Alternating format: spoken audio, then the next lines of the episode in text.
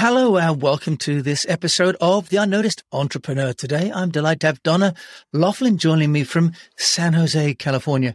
Donna, welcome. Thank you so much for having me on the show. I'm literally in the middle of Silicon Valley, which is San Jose. It used to be called Land of Hearts Delight, where we grow Apple computers, but once upon a time, we grew apricots, apples, grapes, and more.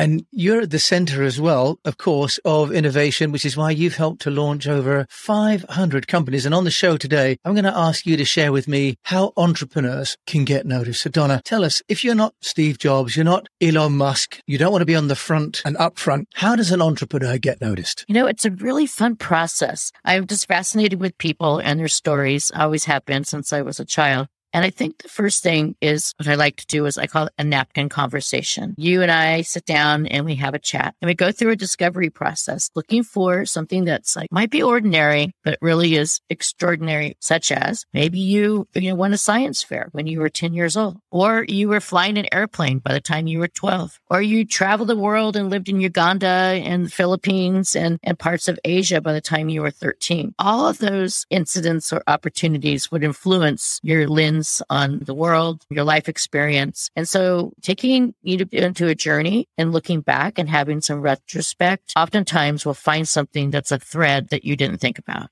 Right. So if you do that discovery and you find someone has something, but what if it's not necessarily directly related to the company they're running now? Because not everybody's past is an accurate reflection of their present or their future. Well, one of the things that I find that is pretty common is curiosity. You know, what was that curiosity as a child? And oftentimes as an adult, we kind of dismiss it or we put it in our back pocket. And curiosities around, I work with entrepreneurs who are food scientists that have bringing alternative products to market, alternative meat products, alternative dairy products to market. And it's interesting. They had early days or memories in the kitchen with their grandmother or another family member that kind of they didn't realize how influential that was to their journey. Or they were tinkering or making something, you know, from the local, you know, hobby store or in a classroom project. And they loved a particular aspect of modeling or building something and also put that. So bringing an obvious back up front is a little bit of, you know, it's a bit of a I would say sometimes it can be a little bit of a cathartic experience for some, but I really like to get the entrepreneur to think out of the box. Don't think just about the product or service that you're bringing to market. Think about the experience that you want to bring to the end user or to the partner or to the customer and think about that why you decided you wanted to create this to begin with. What was that kind of it factor that you were chosen to be the one to take the product or service to market and be the agent of change? And that's ultimately what I'm looking for is why are you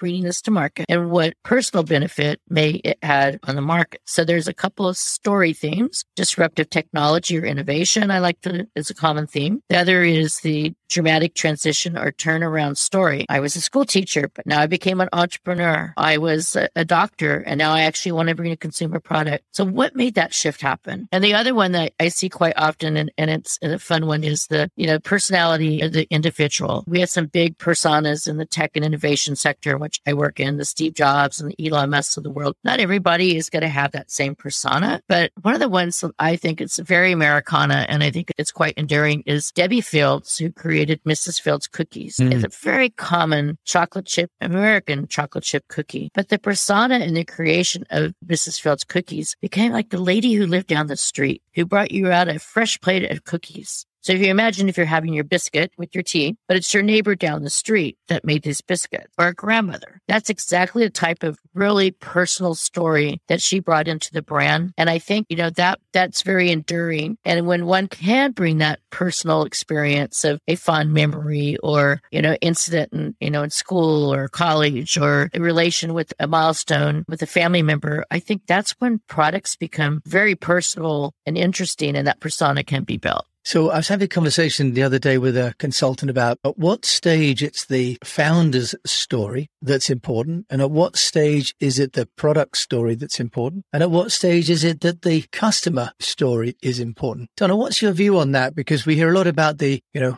people buy why, customers buy why. Do you focus on your founder's story or do you focus on your product story or do you focus on your customer story? What's your view on that? It depends who, who you're having the conversation with. I know with venture capital investment conversations, they absolutely want to know who the founder is and who the people in the room. That often will dictate whether or not they're going to invest in a company. The product and the product execution oftentimes is secondary with that particular venture group because if they have confidence that the people in the room that are bringing the product to market have been there, done that, they're likely to invest in the fact that they have experience. If the product is, you know, me too versus a versus a disruptive product, I, I think that's where you really need to get into the enigma of the customer mindset. Focus groups, whether they're, you know, paid with the big brand agency or you accumulate your own focus group and get feedback is invaluable of knowing who your customer is and knowing who you want to target I think it really comes down to who you're speaking to. And oftentimes, you know, I'll be in early stage conversations where the founders, the investors, as well as the strategic partners are all in one room and you need to make sure that you're adjusting the conversation to the dialogue of who it is that you're trying to charm. I'm going to use the word charm, uh, but who you're trying to bring into the conversation. Okay, so that's really good that because what it's showing is that you need to have multiple messaging, don't you? Really, it's not enough just to have one. You know,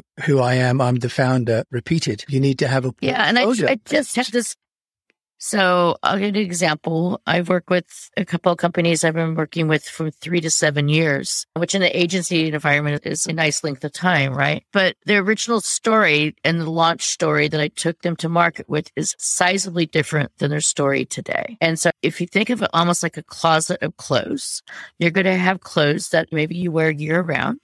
And you're going to have clothes that you might wear seasonally if you're, you know, summer attire. Depending on where you live in the world, your summer attire could be your year round clothes, right? Say you're living in the Philippines and you don't need a coat. But every once in a while, you might travel someplace you need a coat. And I look at positioning a little bit like a closet that you need to selectively put on the things that are going to fit. It's not really one size fits all. And you might need to take off and add on accessories and garments as needed, depending on the conversation that you're had. So that's interesting, that idea that you have sort of a, as you say, a wardrobe. And depending on the environment that you're in, and also over time, you've helped over 500 companies, Donna, with your PR firm. Have you seen some trends, especially as you're in Silicon Valley with this sort of crossing the chasm? Are there some particular sort of tools or strategies that you found have been particularly useful for those tech companies that are being crossing the chasm? Yeah, you know, one of the things that I like to do are fireside chat conversations with this with the C-suite, with the founders if they're still with the company or with the executive team, leadership teams as the organization gets bigger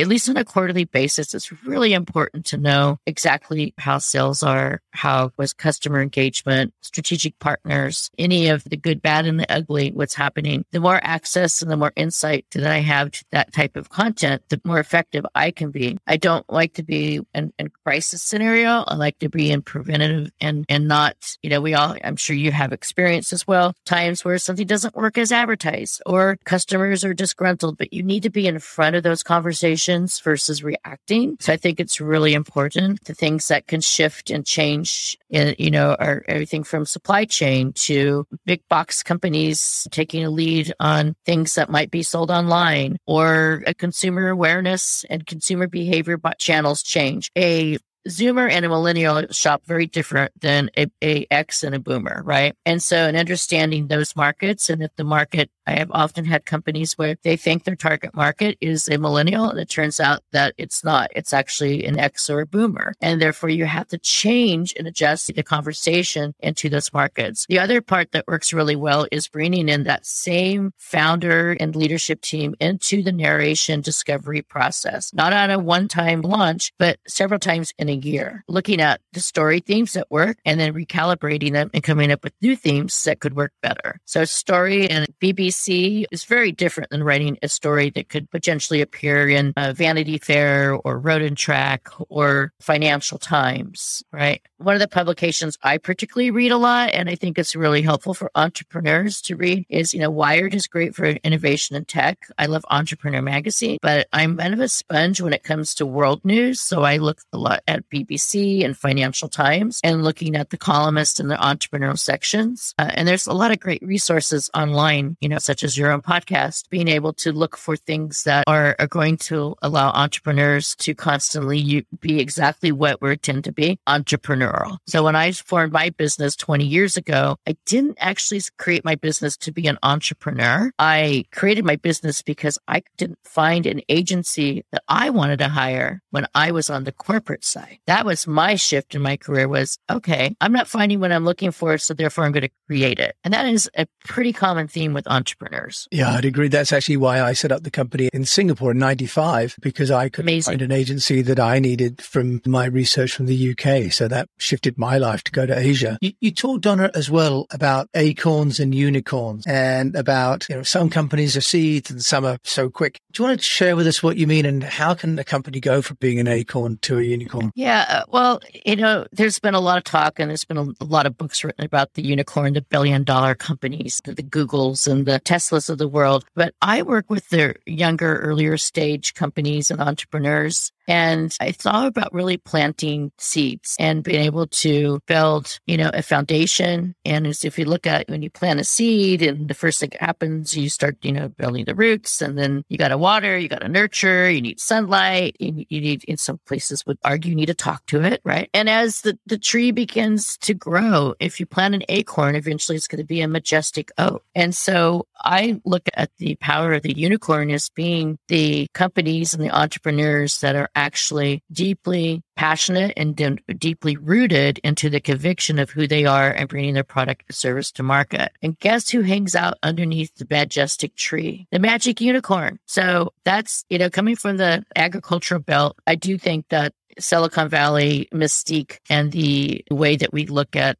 products and services has elasticized and I work with clients all over the world. And I think that if I had a visual, I would see these unicorn seeds planted all over the world and harvesting this majestic, you know, oak trees. And from the oak, you know, tree comes new ideas and new approaches and new thoughts and new theories. So I don't know. I just sit underneath a majestic oak tree and kind of procure and grow ideas to just be a galloping unicorn. I don't know. I like working with the, you know, the hungry early stage companies that that really want to make and change a difference. And, and sometimes the acorns become unicorns. I've, I've had that pleasure a few times in, in my career, but I think there's a lot to be said about planning a really strong foundation. And that is with looking at everything we talked about terms of your customer set, your your product, your innovation, your engineering, your operations. And people like us are, are, typically curious anyhow. You know, as a former news reporter, I've always asked the question why. And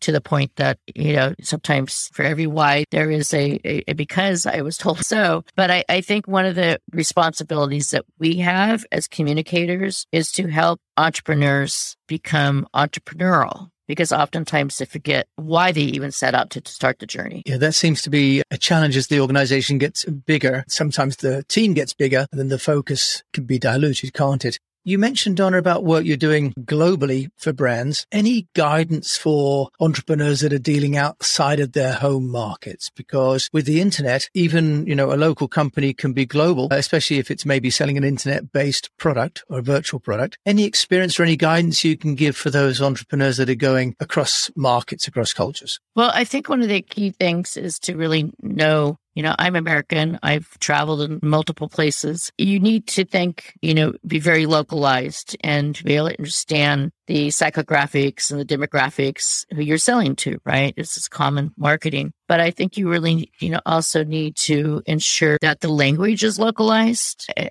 I, I used to, you know, I talked about Mrs. Fields and her cookies. That doesn't mean anything to a British kid growing up. It's biscuits, right? So being able to be localized and to also be empathetic you know, what, what is happening within a cultural set. So things that millennials and Zoomers are very values driven, a very different approach than X's. I actually think the Zoomers are more like boomers, which is interesting, right? Because they're like the, the couple of generations down. But I think we really need to be thoughtful and considerate in bringing products to market and not say, oh, you know, the market will accept it, and embrace yeah. this, that it needs to be customizable and it needs to be thoughtful. And what about for you, Donna? What's working as an entrepreneur? I mean, you've had your business for 20 years. You've got a fantastic client base. How have you been getting noticed? Well, you know, I started to sit down and write a book, and then I got a little stuck, to be honest. And I didn't really want to be isolated and alone in a room because writing a news story doesn't seem like a lonely journey, but writing a book is a little bit of a lone ranger. I decided to create a podcast called Before It Happened, which is really a podcast around visionaries in the future that they imagine. And so a lot of it is tech and innovation, but I also have just amazing people that are doing some breakthrough things in different markets and in science and health and aerospace and different places. And for me, that was just an opportunity to go back to my journalism roots my reporting roots and create stories that might be said maybe at a conference that we weren't having or at the counter at the diner or a cafe, a bistro where we once were going, but we hadn't been going. So I went through a whole process of just looking for some amazing entrepreneurial people that I could showcase their stories in the format of a podcast. And that's been, you know, really a great, I'm going to say, a, great vehicle for conversations and, uh, and breeding companies and clients to work with in different categories I hadn't thought of. I work a lot in transportation and robotics and artificial intelligence. I hadn't done anything in food and beverage or uh, science based foods or animal plant based food type things. So that's brought in a whole new opportunity. And, and now I actually have the brainwaves to sit down and work on the book, which will be focused on how does an entrepreneurial bring their authentic story to market. And I'm going through a process myself and you're a writer and you know writing can be a, a wall full of post-it notes or it can be audio or just old fashioned. I literally have my word processor and a typewriter in my office to date myself just for inspiration. But the other platform that I think besides podcasts, I think is really effective. And I, I, do a lot of podcasts, not just my podcast, but guests such as your show. I also mentor and speak at universities and am involved in mentoring the next generation, which is exciting. And last but not least, internships and inspiring the next generation of intern to choose communications, journalism, or public relations as a profession. Uh, I think this is one of the components of advocacy that I'm really, really, you know, proud of. Donna, and rightly so. And I've, I've seen you have an amazing podcast, and I'll obviously put a link to that in my show. If people want to find out about you, Donna, how can they do that? A couple of quick places. I love to hang out on LinkedIn. It's Donna Loughlin, L O U G H L I N, and I will say LMGPR, which stands for Leadership, Momentum, and Growth. And then Instagram, the Before It Happens show is the best place to get the latest information on episodes and upcoming guests. Donald Loughlin, joining me all the way from San Jose, California. Thank you so much for joining me today on the Unnoticed Entrepreneur Show. Oh, thank you so much. Are you going to do a sing out and sing the song? Do you know? Do you know the way to, San, to San Jose? But I can only do the uh, Frankie Goes to Hollywood. Can you do the Dionne Warwick? Oh, you know, I don't think there's that much difference, really. Although uh, Dionne would be, be quite glamorous, and although Dionne would be quite glamorous, and she would. There's a part la la la la la la la. Yeah, I, I don't know. I think we better stick to our careers. I think we'll stick to our careers, Donna, thank you. So much from San Jose for the Unnoticed Entrepreneur Show. Thank you so much. Great. Thank you so much for having me.